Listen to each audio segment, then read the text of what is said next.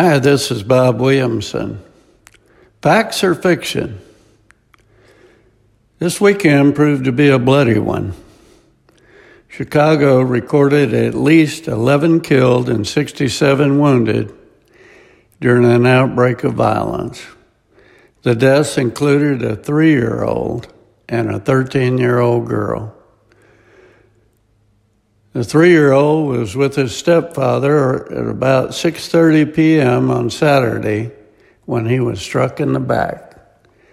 The teenage girl was home Saturday night when she was struck in the neck from the shot fired from outside. Chicago reported that eight of those shot were children and teens. Four of them died.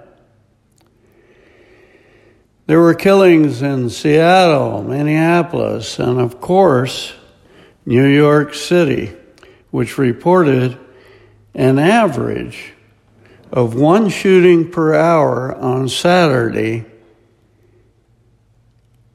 And the police chief, who told the newspaper that defendants arrested for gun possession have been allowed to skip jail during the coronavirus pandemic. The New York Post reported that 24 people were shot citywide on Saturday alone.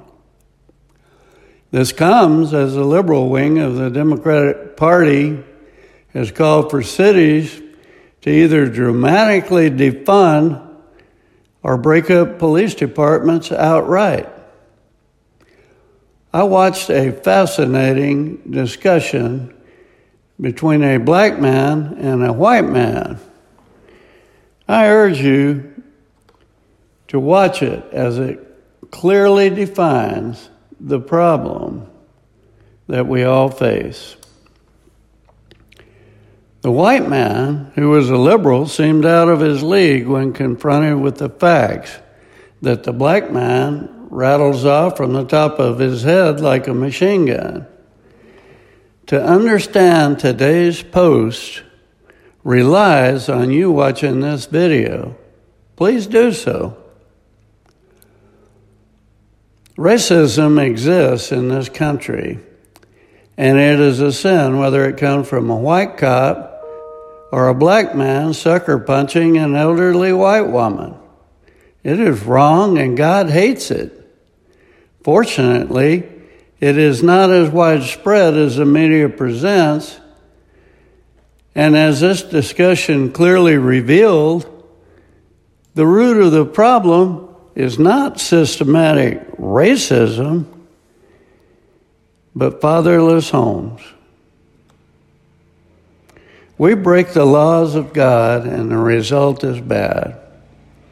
We need fathers to stay home and raise their kids to be godly people. They should be taught to work, respect authority, attend church, study scripture daily. That is what will cure the country of this plague which contaminates it and has almost since its beginning. Being a father should not be taken lightly.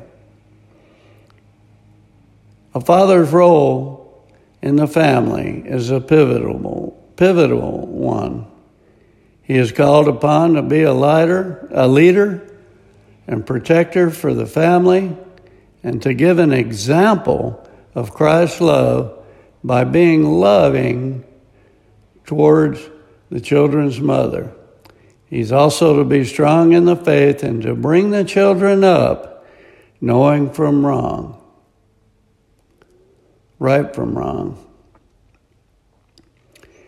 1 Timothy 3 2. Now the husband is to be above reproach, faithful to his wife, temperate, self control, respectable, hospitable, able to teach, not given to drunkenness, not violent, but gentle, not quarrelsome, not a lover of mother, of money. And most importantly, he must manage his own family well and see that his children obey him. And he must do so in a manner worthy of full respect. This is Bob Williamson. Thanks for listening. And a belated Happy Father's Day to all you fathers out there.